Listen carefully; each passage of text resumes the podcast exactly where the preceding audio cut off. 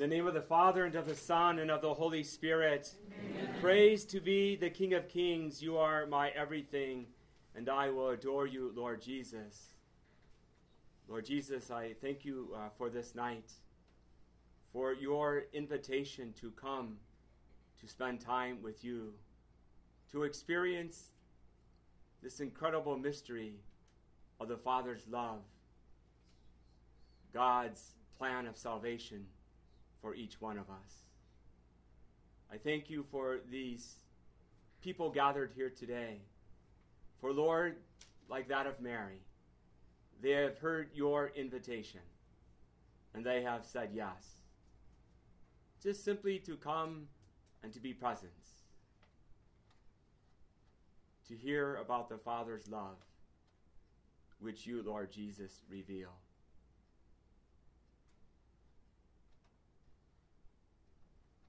Come, Holy Spirit, and fill the hearts with your faithful, and kindle in them the fire of your love. Send forth your Spirit, and they shall be created, and you shall renew the face of the earth. O God, who has taught the hearts of the faithful by the light of the Holy Spirit, grant that by the gifts of the same Spirit we may be truly wise and ever rejoice in his consolation. Through Christ our Lord. Amen. Amen. Please be seated. Again, I wanted to thank Maggie Sowers for uh, leading us in some music tonight. Uh, she'll be back uh, at the end to uh, to do some more uh, singing. So just uh, let her out, huh? Let that spirit move tonight. And so I, I, wanted to welcome Susan Safford, who's our first presenter, and she's going to talk about God's love. And so let us welcome Susan.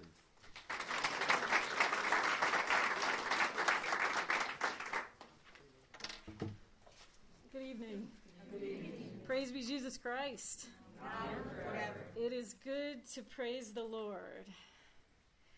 Uh, tonight, uh, I'm here to talk to you about God's love, and um, that's really a pretty broad, a pretty broad topic. God's love, um, but it's the starting place, isn't it? Right? That God is love, and and um, you know, when I was a kid, uh, I learned in school in CCD classes that God is love. They taught me that. It might be the only thing I remember from CCD, but I remember that. Um, but most of my life, you know, I really had no idea what that what that means, and I still, to this day, I don't always relate to God like a God of love. You know, like he's like he loves me and he acts out of love. When you think about it, you know all the there's all these different religions around the world and and um, a lot of them have ideas about god about their god or different gods that they created people for different reasons to be servants or slaves or to work right? And you hear about this when you read about but our god the god the one and only true god he creates us simply out of love right? For no other reason but that love opened his heart, right? The Catechism says the key of love opened up God's hand and love poured out, right? That this is and that and that creation came forth from that. Like he created us completely out of love, which means that um, as much love as you felt for anyone ever, right? And think about that. As much love as you've ever felt for anyone ever, God outdoes it, right? Not all the time. All the time, he outdoes it. He outdoes it every day, always, in every moment. And even when I'm sinning, right? Even when I'm sinning. I, there's a little kid who asked the question, Where's God when I'm sinning?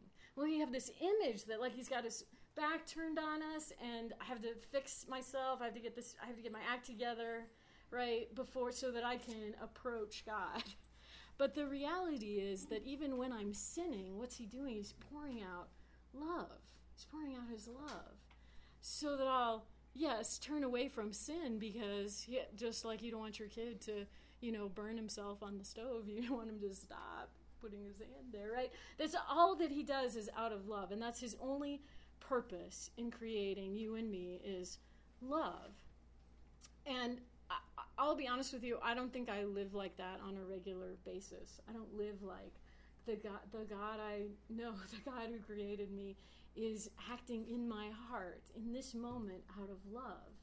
And and I want to go further to say this that he pursues you, right? He's pursuing you. He's not waiting for you by the door. Do you know what I mean? He's not waiting for you.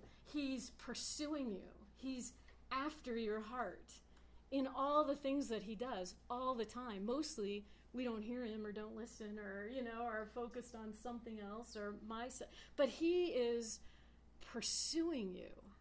I mean really think about that. Really pray with that. He's pursuing you right now. He's pursuing you. Um,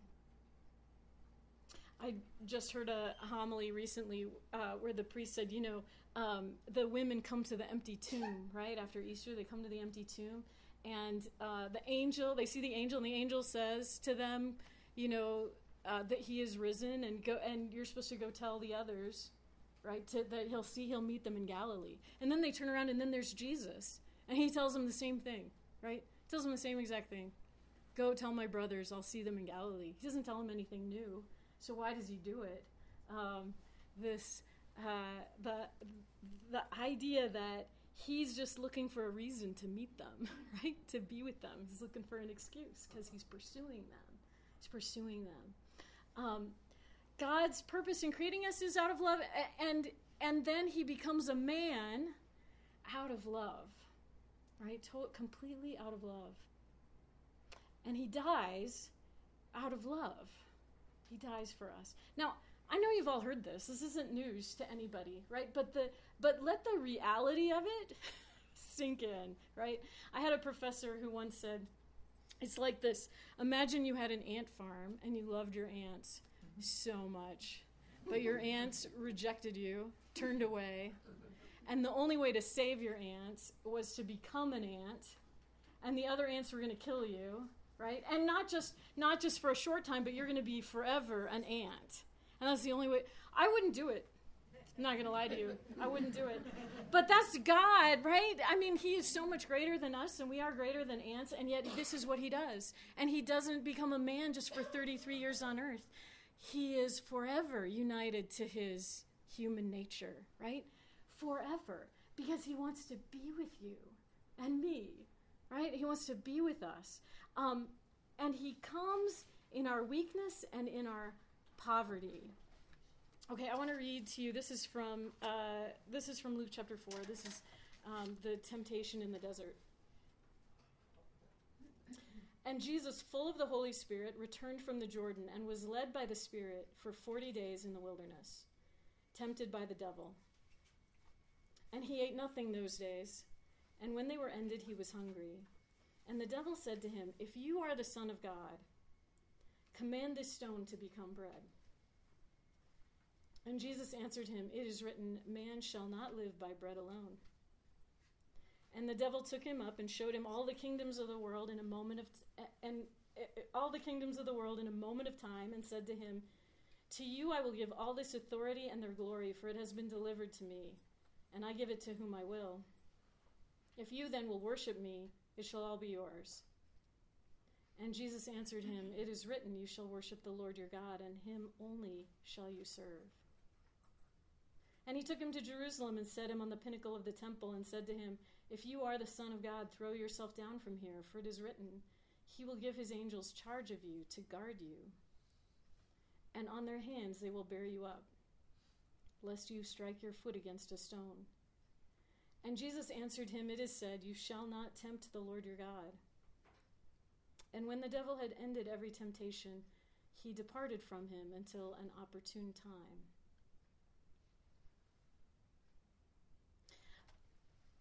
Jesus had the power, right, to make the stones into bread. He had the power to jump down off of the pinnacle of the temple, but he doesn't do it because this is where he joins us, right? Is in our poverty and in our weakness. He joins us here. He wants to be one of us. He wants to be associated with us. He wants to be identified with us weak, incapable, right, human beings that we are. That's what he chooses. He chooses weakness, not power. And we spend our lives striving after power, right? But the Lord is showing us a different way, a better way, right? A way of childlike dependence on God. And that's what he, that's, this is, and this is out of love. Uh, have you ever seen the movie um, What Dreams May Come? Uh, it's an old movie with Robin Williams. Uh, terrible theology. I don't recommend it. Uh, but but I want to uh, share with you something that's really profound that they do in this movie. That um, the story goes: uh, Robin Williams uh, meets his his wife, and they get married. They fall in love. They get married. They have two children, and the children are killed in a car accident. And um, she, his wife, uh, has a total breakdown. She, she, it's so it's so painful to her and so sorrowful, and she's committed to an institution because she's just completely she can't handle she can't deal with it. And uh, her husband uh, goes and visits her every day. He visits her here, and he keeps trying to, but everything he tries, everything he tries, she just gets mad at him and pushes him away. Right? She just gets angrier and angrier and he doesn't know what to do. And so finally, he just says, I don't know what else to do. So I, I guess I'll just join you here. And she starts, that's when she starts to get better, is when he just joins her, just joins her there in this place. And then uh, at the end of the movie, there's a whole, then he's killed in a car accident. And he goes to, uh, and he goes to, um, I'm not sure, heaven in the movie, but uh, he goes to an afterlife. He goes to an afterlife, and um, and now she's she's really depressed, and she commits suicide. And uh, in the movie, then they say all suicides go to hell. This is not what we believe, right? Okay, so so but she goes she goes to hell, and so um, he says, well, I'm going to go get her, right? I'm going to go get her, and they say, well, you'll lose your mind there. You'll lose your mind. You won't know who you are. Uh, you won't be able to come back. Um, but he goes anyway. He goes anyway, right? And he goes down there, uh, and she doesn't recognize him. She doesn't know who he is. She doesn't know what he's talking about. He keeps trying to convince her, and then and he realizes this isn't working, and so he says, "Well, then I guess I'll join you. I'll just join you here." And then he starts to, but that's when she recognizes him. When she when he says, "I guess I'll just join you." Okay, theology aside, right? Just set that aside. But the beauty of it is this is what the Lord does. This is what God does, right? He just joins us in our poverty and in our weakness, and He embraces all of it because He wants to be associated with us, identified with us. And how often do we not want to be identified with the person that we think is, right, not enough or not, you know, whatever, not fill in the blank, right? But this is exactly where He comes. He comes exactly to this spot in our weakness. Um, and in joining us, then, in joining us, he wants an intimate, close, personal relationship with us, right? He wants uh, to be intimately, he wants us to know him, right? He knows us intimately and he wants us to know him. And um, St. John Paul II said um, the, that God reveals man to man himself, right? That he first reveals us ourselves to us. He reveals me to me so that I know, because he knows me better than I, I know him, right? He knows me better. And then in that revelation, he reveals himself to us. And so we see like all these covenants, right, in the Old Testament. All the all of that is God trying to show us that he loves us. He's trying to reveal the promise of his love and give us confidence that He is faithful no matter what, right? No matter what. He's faithful. Um, over and over again, right? No matter what the Israelites do, all the crazy stuff they do, all the walking away they do, He is always there. And that's how He is for you and me in my personal life, right? He is always there, no matter what I do, no matter where I go, no matter He is and he so he so all of his revelation all of this revelation throughout history is all about he wants us to know and have confidence in the tremendous love right? The tremendous love that he has so much so that it's culminated right in the new covenant with jesus christ that he now he comes himself to be with us to be one of us and dies for us on the cross so that we can be perfectly united to him right? God became man so that men might become gods that we might now enter into his divinity, right? He shared in our humanity so that we can enter into div- You ever think Peter s- says this in his letter, right? That he wants us to be partakers of the divine nature. Partakers of the divine nature. Partaker, are you hearing me? Partakers of the divine nature. Right? Don't let those words just roll off. Um, that, that I, we have no right eye has not seen, nor has ear heard, nor has it so much as dawned on man what God has for those who love Him. Okay, really, like it hasn't so much as dawned on you. And I think I can imagine a lot of happiness, right? But he's saying it hasn't even dawned on you what I have prepared for you. It hasn't even dawned on you. It's not even that that's the the de- the height and the depth and the length and the breadth of the love of God. And he begins this relationship with us through the sacraments. That's where it starts, right? Um, in a really profound way. It starts in the in the sacraments, um, particularly in baptism, confirmation, Holy Communion. Um, God gave us the sacraments, right? And yes, God gave us the sacraments, right? We didn't make them up, we didn't invent them. God gave us the sacraments, and He gave them to us for one reason. You know why He gave them to us? Because He wants to be with you. He wants to be with us, and this is where how He comes to be with us. So entering into us through baptism, right? And he uses all these tangible signs because we're weak human beings and we need tangible. We need the we need, and we're made to be material beings. The material is not bad. The the my physical body, right, is not bad. And so he comes through water and through oil, right, and through the words of his minister. And he comes. He affects those words in reality, right? That this is really what happens. They're not just nice words, they're not just fun actions. There's a reality of the divine and eternal God entering into the soul of the one who is baptized, right? That should blow you away, right? and and we we like we sort of treat it like a, yeah, that was nice. That's an everyday thing. That God, right? God is coming into you through baptism and present in my soul. And in confirmation, right? I already have the Holy Spirit, but I have the gift of the Holy Spirit in me. And now in confirmation, He's going to stir up those gifts that He gave to me. He's going to enliven them in my heart. He's going to make them stronger. He's going to increase them because it's not enough for Him. He wants more, right? He wants more. And He wants more for me right? He wants to, he wants me to be more fully his and then feeds us on this journey by union with Christ through holy communion. And this is again, like I, I know I'm not telling you anything new, right? I'm not telling you anything new, but really like God loves us so much that he decided to become a weak human being like me for all eternity. And and he dies on the cross and he rises again and that would be enough wouldn't that be enough? Right? But he goes further and comes to us in the form of bread and wine, right? Bread and wine. Bread and wine. The living God in bread and wine. I did, am I emphasizing this enough for you? Right? in bread and wine. So why does he do that? Why? Why? And and and in in a way that that people ignore him, abuse him, abuse him in the sacrament, right?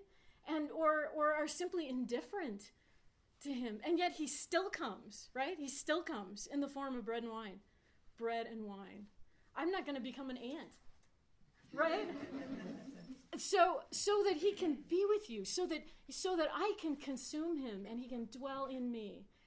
Every day I have this opportunity to be in such an intimate union with Christ, with Jesus Christ. And I don't think about it sometimes. I sometimes I don't think about it.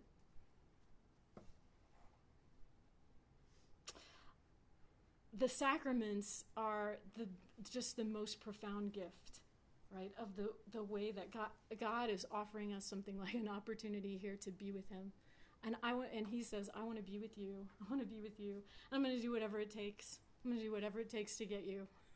Whatever it takes. I'm going to become one of you. I'm going to come in bread and the form of bread and wine. And even though even though people mistreat me, I'm coming anyway. I want to be with you that badly, right? It doesn't matter. Um, these weeks, so these weeks are not about getting something new. You know what I mean? These weeks of the life in the Spirit, it's not about getting something new. It's about receiving and living more fully what you have already been given in the sacraments. The Holy Spirit who already dwells in you, who is already at work. It's about being more open to receive the gifts of God, the way that, and is stirring up and enlivening in my heart of the gifts that He has already given.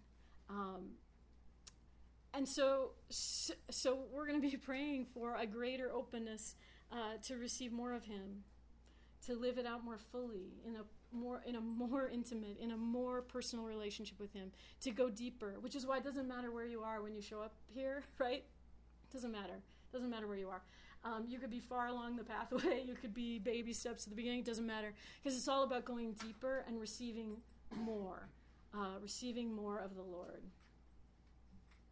Uh, in whatever way He wants to give Himself to each one of us. In whatever way He wants to give Himself to each one of us.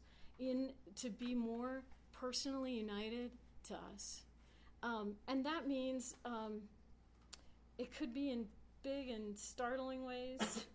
but it could also be in small or subtle ways that you don't maybe even notice by the end of this seven weeks. But I guarantee you this He is going to work. He's going to work. Um, and so come with a great expectation of the work of the Lord, what He will do, right? A great expectation. He's going to work. I know this because He's already at work. He's already at work in every one of us here, right? He's already started it and maybe he started it 50 years ago, you know, right? He's already started that work, um, and he's going to continue to work because his longing is so great, his love is so great that there is nothing you can do, there is nowhere you can go that where he won't be trying to draw you closer. And so it's all about for us recognizing it, right? It's taking the time to stop and hear him and receive him and pray for that. Um, so ultimately, it's all about what what draws us closer to him and helps us to grow in him and to grow in charity so like i said that could be you know it could be a big you know knock off your horse like st paul okay there wasn't a horse but you know get my idea and, and or or it could be all right the whisper of that elijah heard right it could be it could be anything so be full of expectation that he's at work and he will come to you but let go of expectations about how that's going to happen right? Or in what way you want to receive it. I mean, you can express it, right? Lord, I really would like this, right? Ask Him for what you desire. But let go of expectations about what He wants to do or what that's going to look like. And know that He is at work. I know it. I know it because I know His love, right? I know His love. And so there is nothing, if, if nothing stopped Him from becoming a man, dying on the cross, and rising again, and nothing stopped him from coming to us in the form of bread and wine, despite all of our weaknesses and all of our, you know, the, failures, right? If nothing stopped him from that, nothing will stop him from working in your heart in profound ways. Nothing. And so I, my, I hope myself um, to to be uh, to abandon myself more fully to Him. I want to. That's my prayer. You can pray for me. if you like. My prayer is to abandon myself more fully to Him uh, and to receive more completely whatever He wants to give me uh, so that I can let Him work however He wants to work. Amen? Amen. Amen.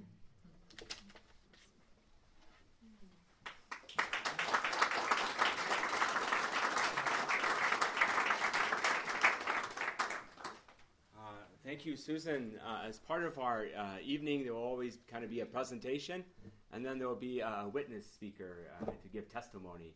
And so I'd like to invite our first uh, witness speaker, uh, Marcy Har- Hobby, if you would come up and share your uh, story with us.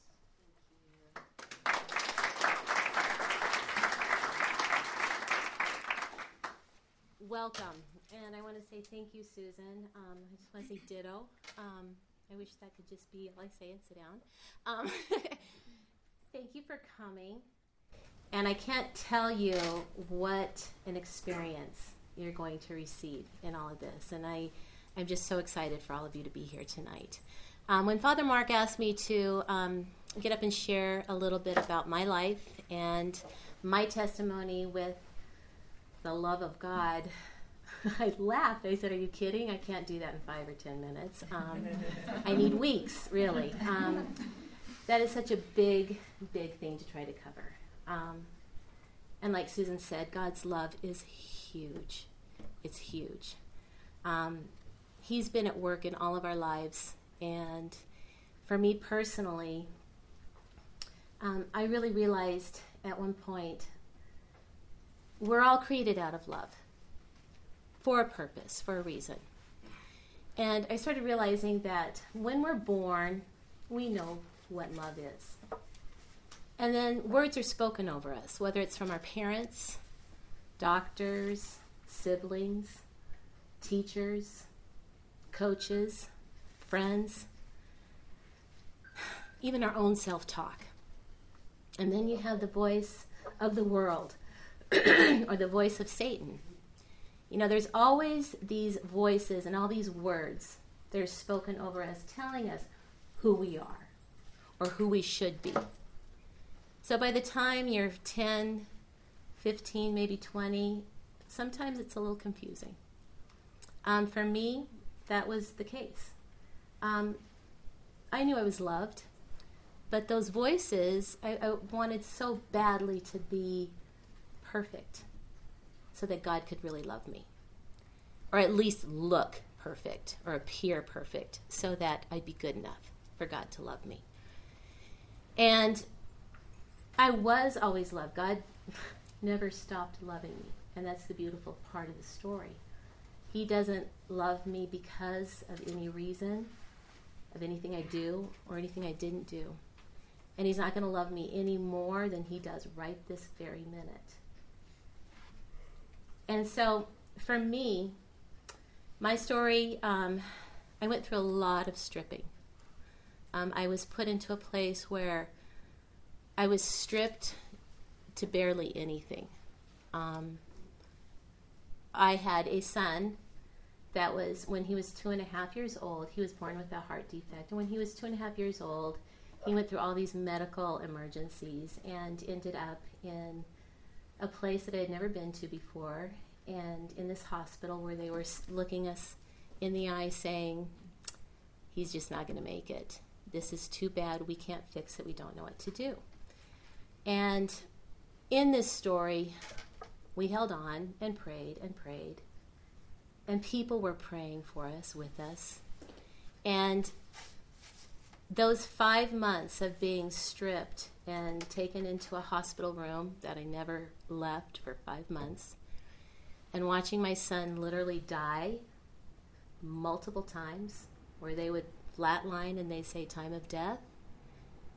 Wait a minute, wait a minute. Time of, wait a minute. Okay, wait, he's coming back. We went through that multiple, multiple times. And the power and the love of God was so big and so strong in those times. We had people, wonderful people, that did the kindest things for us. God showed himself through people, through events. Um, I, I was telling the story yesterday. We, somebody in Germany had heard Michael's story and heard that he was dying and suffering. And so they had a little coffee shop and they decided, let's send that family some money just to help pay for the medical bills. Now, how they heard about our story in Germany, I'll still never know. But for those five months, they gave 10% every day of what they made in their coffee shop. And after my little Michael received his miracle, we got a check in the mail. I think it was like $10,000 saying, Here, I hope this helps pay for some of the medical. Um, long story short, my sweet son Michael was able to receive a, a miracle through a heart transplant. Before they gave him his heart transplant, they pulled us aside and they said, we usually don't transplant kids with their antigens over 10 or 15 because their body usually rejects it. His antigens are 98, and I just want you to know this might not work, but we're going to try. Well, he's 12 and a half. Henri is all get out and um, plays hockey, and he's never, ever had any rejection. Praise God. I was going to say knock on wood, and that's like, that's not right. but um, then the, the, but the stripping kept going. And we also had another little baby, and his name was Tommy. And he was born with Downs. And his story, um, he was perfectly healthy and perfect. He was perfect. And yet he had developed a seizure disorder. And he was mistreated. And because of some of the things that happened, he died unexpectedly. So, in this stripping place, and knowing how kind people were, and the many, many gifts that we received through God's love. And I'm not saying that it was easy. I'm not saying that I went in there going, "Oh, God's God's great," but God was great in that. And by the grace of God, we never did lose our faith. We had priests that came every day to give us communion, every day to anoint my precious little children. Those were the graces that kept me afloat. Those were the graces that God said, I love you. I love you. I'm here. I'm not giving up on you. I'm right here. And I'll never leave you. And after my son died, we tried to be normal. We tried to get back into the normal world and go to the, the heartbeat of the world and do what we were supposed to do. But we couldn't. Our lives had been shaken, and um, we were trying to be what everybody wanted us to be and what we thought we should be, but we couldn't. So we pulled out, actually, we didn't pull out, God pulled us out from so many things in life. He pulled us out from the activities that we were so consumed in. Um, he pulled us out from the school system at the time. He pulled us out from all these things that we were doing and loving, but it wasn't a healing place for us. And he pulled us into a really quiet place. During that time of quiet peace, and where we were kind of not isolated, but removed, um, we started trying to figure out who is God and who am I to God. So we started homeschooling at that time, and I had lots of little kids that didn't um, read or write yet. But every day at three o'clock, we would have tea time with Jesus, and um, it was a time where we'd set the table and we'd get our favorite snacks and favorite beverages, and we'd set a place for Jesus, and we'd fill the table with lots of crayons or papers and Bibles and journals and um, just things that we could use to try to learn to listen. And because I had little kids that couldn't read, um, they would just draw. Or we'd start with prayer, and sometimes it'd be a rosary or part of a rosary or a chaplet. But during that time, when we were listening and reading from the Bible or just journaling, it was really interesting to see that the voices of the world didn't often, they weren't often kind they weren't often the truth. And so learning how to just be quiet and still. For me, I would do God letters. I would just write, Dear God, I'm really having a hard time. I don't know why I'm here and doing homeschool because I don't know anything about chemistry. And I can't even possibly teach my older daughter anything about this. And it was a time of emptying out for myself. I would just pour it all out. I could be real with my Father. I could be real. I could say, I'm scared. I'm mad. I'm joyful. I'm so excited. And then I could just sit back and listen. And it was in that time of just listening that he revealed how much he loved me. He loves all of us. He wants to talk to all of us. And he does. But we have to let Him, we have to open our hearts and receive His love. And as that time progressed and we spent more time trying to listen to who am I compared to what everybody else says I should be, um, we really realized that we're quite different than we thought we were. And I have six children, and none of them are alike, and yet they're all this very similar. But they're all so very, very, very different.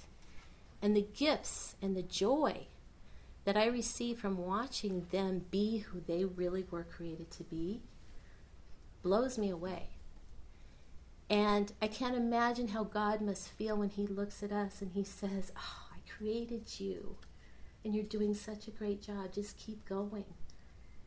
And for me, I kept thinking that if I just did this rosary, if I just did this, if I just did that, God would be proud of me. Now, doing those rosaries and, ch- and doing the things that I was supposed to do, yeah, it makes me a better person.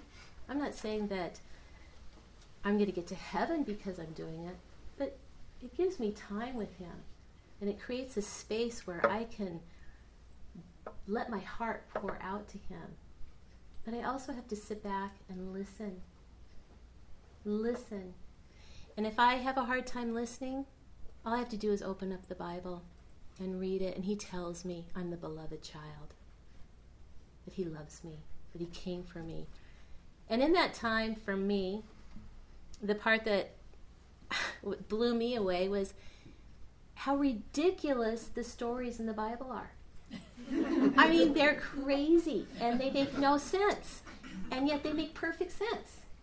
And you can look at a movie made in Hollywood, like Star Wars or whatever, and they're great stories, but they're not real. You take a virgin, and she's pregnant with God. That's the craziest story ever. and it's the most beautiful story. And I feel like God wants to do these ridiculous, amazing stories in all of our lives. We are part of the Bible stories too. All we have to do is say yes. All we have to do is say, I am your handmaid. I mean, I think of Gideon. You know, how ridiculous. He goes around blowing a trumpet and um, he loses all of his. He doesn't even have any soldiers. And he goes from, what was it, 3 million or whatever to 3, 30 people. I can't remember the whole story, but all he does is blow his trumpets and he does his thing and he wins the battle. That's what God does. God takes a little story of our lives. He cares that much about our our lives. And all he does is says, "Can I come in?" Cuz I want to do some ridiculous crazy things in you. Hmm. I want you to just say yes. And I want to overshadow you with the Holy Spirit. I want your lives to just be zapped. I want you to know how much I love you.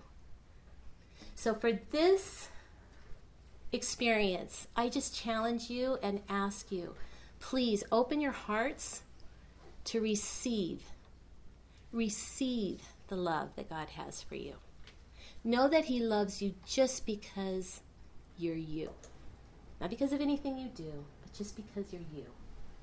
And I ask you and challenge you as you receive that love, also try to bless others. Let that just pour out from you and bless the people that you come in contact with. Because that's how we start this world on fire. It's through His love. And as we receive the Holy Spirit in these next coming weeks in a fresh new way, He wants to use us. So put your seatbelts on and get ready because it's a beautiful, fun ride. Thank you so much for being here.